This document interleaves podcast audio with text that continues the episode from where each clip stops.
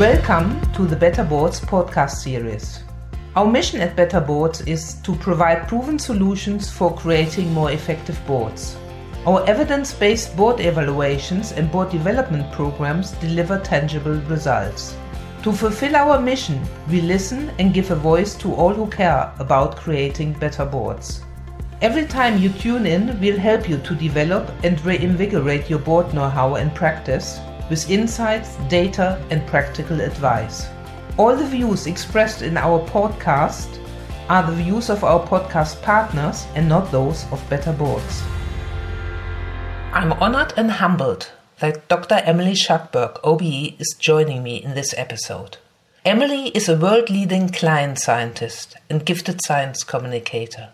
She's a reader in environmental data science in the Department of Computer Science and Technology at the University of Cambridge. In her previous role at the British Antarctic Survey, she led the National Research Programme on Polar Climate Change. She is the director of Cambridge Zero. Cambridge Zero is a bold and ambitious new climate change initiative that is calling the world's brightest and best to join in and create a zero carbon future. Welcome, Emily. I'm very honored uh, that for this podcast, a world leading climate scientist is joining me, Dr. Emily Shuckburgh. Did I get this right? You got that right. Fantastic. So let's start. Let me first ask you is climate change man made? So, the evidence around the human influence on climate is absolutely overwhelming.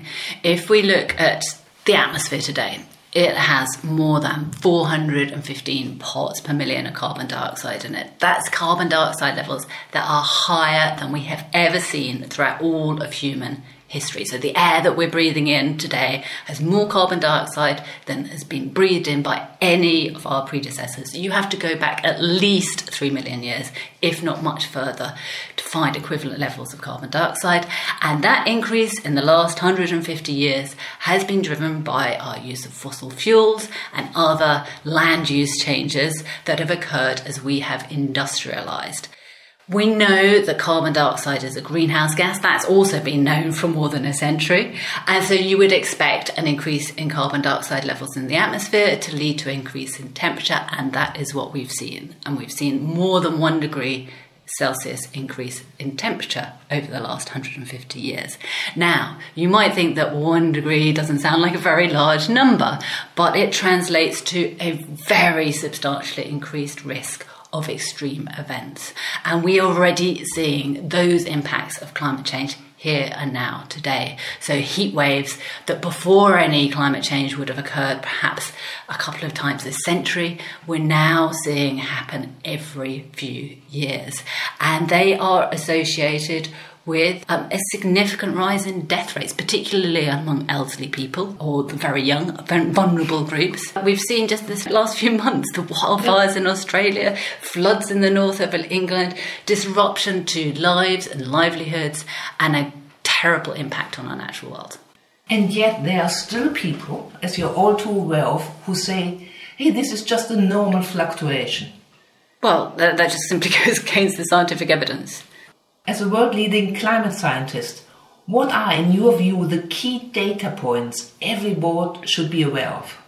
The key data points are quite simple. I've already described carbon dioxide levels and actually those of other greenhouse gases in the, in the atmosphere are utterly unprecedented throughout all of human history temperature increase. We have seen, even just since the 1990s to today, we've seen half a degree of increase. If we see another half a degree where we are today, we'll have broken 1.5 degrees of warming. The IPCC, the Intergovernmental Panel on Climate Change, put out a report last year very clearly emphasised the risks of going above 1.5 degrees Celsius. The risks in terms of the dramatic increase in the number of people globally who are exposed to the risks associated with climate change, the risks to our natural world, our wildlife, and the risks, I think, really critically, of a catastrophic shock occurring. So, my colleagues are currently in Antarctica looking at the West Antarctic ice sheet. There's a couple of key glaciers that are critical to the stability of that um, ice sheet Pine Island Glacier and the Thwaites Glacier. quite a lot of evidence that they are already in irreversible retreat. If that ice sheet collapses, that leads to three meters of sea level rise eventually, which would be devastating. I mean, you think of any of the world's megacities, most of them are in coastal regions. The amount of devastation of the infrastructure, the amount of displacement of people with even a fraction of that level of sea level rise would be just catastrophic. There are a number of other critical components of the climate system that are equally vulnerable. There are vast stores of frozen methane in the Arctic, for example, and if that frozen methane starts to get released out into the atmosphere as the world warms, then we could see a significant acceleration of climate change. We're concerned about the potential for the rapid dieback of the Amazon rainforest, and so forth, and so forth, and so forth. And the risks of those catastrophic shocks occurring increases substantially as we increase the temperature. So make it tangible for our listeners. What's the timescale we are talking about? And can you name some countries, some cities that would be affected first? So the critical timescale is the timescale required for action. It is absolutely clear that this decade, the 2020s, are the decade in which unless we act now, we will have left a legacy of, devastation for millennia. And the reason that that is so crucially important is that despite the Paris Agreement um, that we had back in 2015, had the ambition of limiting temperature rise to well below 2 degrees with an ambition to keep it below 1.5 degrees, despite that, global emissions of carbon dioxide continue to increase year on year at the moment, not decrease. And it is very clear that if we want to realise those ambitions of the Paris Agreement today, we need to be reversing that trend so that we halve emissions over this coming decade, so that by 2030 we return to the global emissions levels of 1980, and that we then continue by mid century globally. We've reached net zero emissions, and then for the rest of the century beyond, we actively take carbon dioxide out of the atmosphere. That's the scale of the challenge, and it's, that challenge is today. And yet, when I speak with boards, there are so many priorities, so many issues on their agenda. They are tired, of course, so there are governance issues, there are political issues, and they are saying, look, there are so many what we must do, what we need to, what we should do. The question for us is, of course, how do we do it? And also, they are telling me that yes, investors have stepped up, but the investors are still mainly looking at the financial measures. How shall boards really prioritize now? So I think it's a two-stage process. I think setting the long-term target, a net zero date, is critically important because I think that sets the the trajectory that you need to be on. Having done that, then the next critically important thing is to work out how that translates into tangible action that can be taken today, this year, and over the next five years. It's really identifying what that solution space uh, in the very near term looks like that puts you on a trajectory that is consistent with those long term targets that's so critically important. And I think it's that, you know, it's both those stages. And You can't do one without the other. They're both critically important. And actually, if you do it right, then you support many, many other different aspects that you might be also um, wanting to pursue. I mean, good governance is just one example of, of that. But actually, the other thing that we're seeing, I mean, even within Cambridge University, we're seeing this, is when you start to set those ambitious, no, this is like, you know, the, the, the greatest of the great audacious goals, right? When you start to set those great audacious goals, then you unlock so much energy and enthusiasm and excitement among people to actually really step up to the challenge. It becomes an energizing movement that can actually define an organization. Large organizations are hugely complex. The supply chains, the purchase chains, I mean, all these processes. Where should boards start? I mean, how to grapple, how to start all of this that is what I'm hearing very often. It's, it's, it's just too big almost to grasp. Well, it is big. Let's not let's not pretend otherwise, right? This is a global challenge that we have a very short amount of time to fix, and it spans all geographies, all sectors of society, and uh, you know. so let's not pretend it's easy. Where do you start? I mean, you have to start somewhere, and I think that actually large organizations, they are hugely successful in managing a very complex landscape. And so it is bringing together all that expertise and applying it to try and tackle these problems. So, you know, I've been with many organizations. It depends on which sector they're in. If they're on a, you know, more engineering sector, for example, they say, well, you know, actually, you know, in some sense, this is a bit like an engineering challenge. Or if they're in a, you know, in a more supply chain business, they say, well, actually, you know, we kind of know how to do this, right? We know how to deliver products through the supply chain. So I think it's about using corporate expertise and applying it in these, these areas. But it, the reason it requires an absolute laser focus at the board level is because it is so so complex and so it does need to be a whole organization response rather than just you know put, put off in some sort of side team that's worrying about esg or something this needs to be absolutely front and center at the business plan and with the whole mission of the organization and again, actually, you know, when, when you do that, we've even seen that within Cambridge. So I'm the director of this new initiative in Cambridge called Cambridge Zero, which in a sense is doing that within the university context. You know, never before in the 800 years history of the University of Cambridge have we ever done something that is so system wide across the university. But we very much feel the overall mission of the university is to contribute to society. You know, we very much feel that if we're going to be true to that mission, then we need to have a singular focus on this grand global challenge at this time and to deploy the entire university resources in order to do that. As I keep emphasizing, having done so, we've generated this sense of excitement I've never known previously in the university. Amazing. Tell us a little bit more about Cambridge Zero. What is it? What is it meant to do, and how do you go about it? Well, so our, you know, our overall, what is it meant to do? We're, we're, you know, we're doing everything we can to deploy the university's resources, capacity, and convening power to help support the transition to a zero carbon world. And we're doing that across the research capacity of the university. And so that's really, you know, it, it spans almost all of the research the uh, university from uh, world leading work on looking at next generation battery technologies, for example. We're looking at new ways of looking at mobility. There's amazing projects going on in the engineering department looking at rapidly accelerating the development of electric aircraft, for example. We're looking at how we can generate new forms of fuels, developing artificial leaves, for example.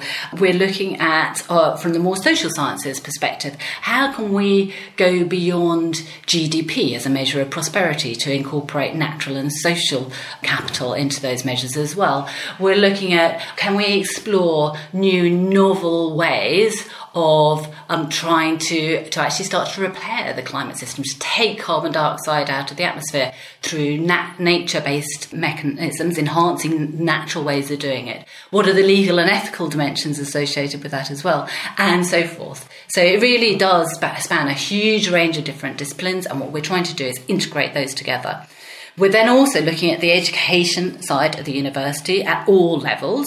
We are looking at how we can enhance our undergraduate education to ensure that we're training up the next generation of leaders with the skills that are going to be required to navigate through the coming decades and an understanding not just climate change and sustainability, but the broader environmental conservation, biodiversity, some of these other planetary threats that we're being exposed to at the moment. We're looking at how that then translates through to graduate education and training, to executive education and training, to a wider role in terms of raising awareness throughout all of global society.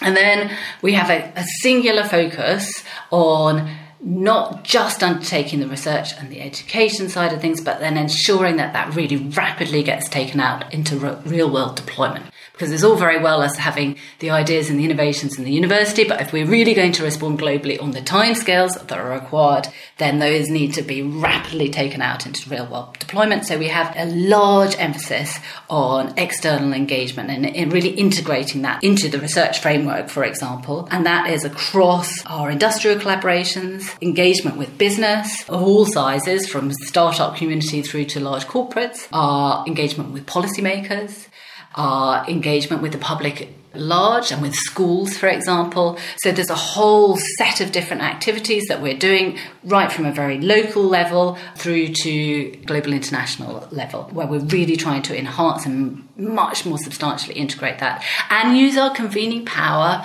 across all those sectors and across the global academic community as well. Because we recognize that although we can play a role in leading this transition, we can't do it alone. And so we really need to bring everyone together.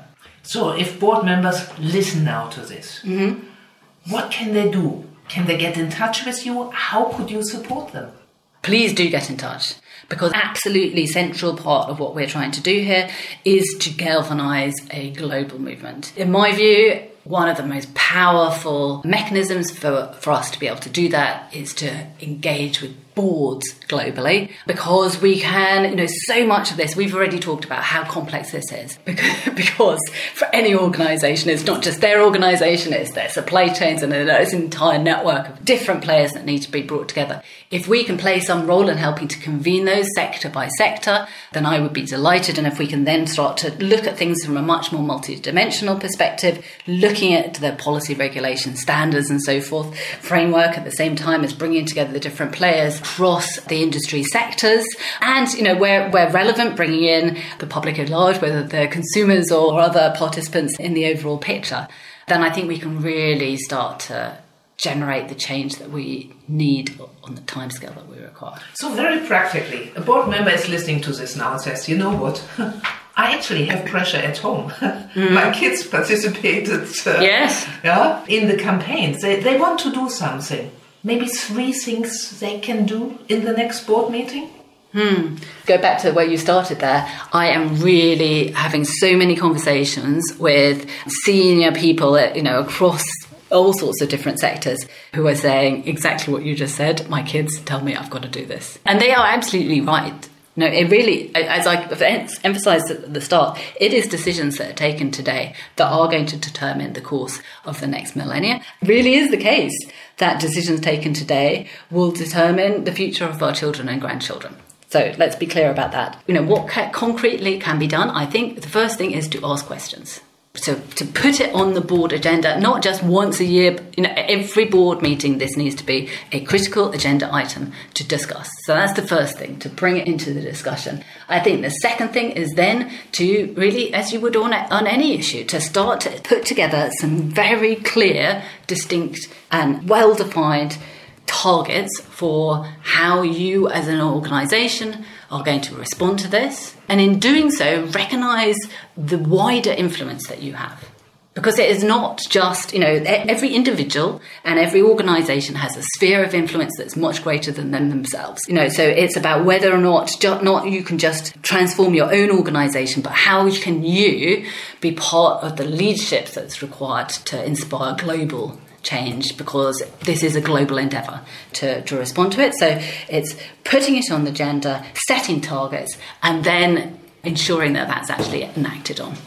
Fantastic. How can people get in touch with you? Do you want to provide our listeners with some contact details who, who are so interested now to say, wow? well, I mean, the simplest thing is just we, we have a website. If you Google Cambridge Zero and you'll find our website, you'll understand the scale of ambition of what we're trying to achieve by looking at that, and then you can get in contact with us through that. Fantastic. Emily, it was a real honor. Thank you making time uh, for participating in this podcast.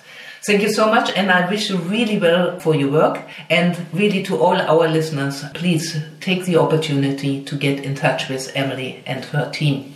Many thanks. As a note for your diary, New episodes are available every first and third Thursday of the month. Subscribe on Apple or Google Podcasts to never miss an episode. We love to hear from you. If you would like to contribute to a future podcast or attend our popular breakfast conversations and receive regular updates on our activities, you can reach us on info at better-boards.com.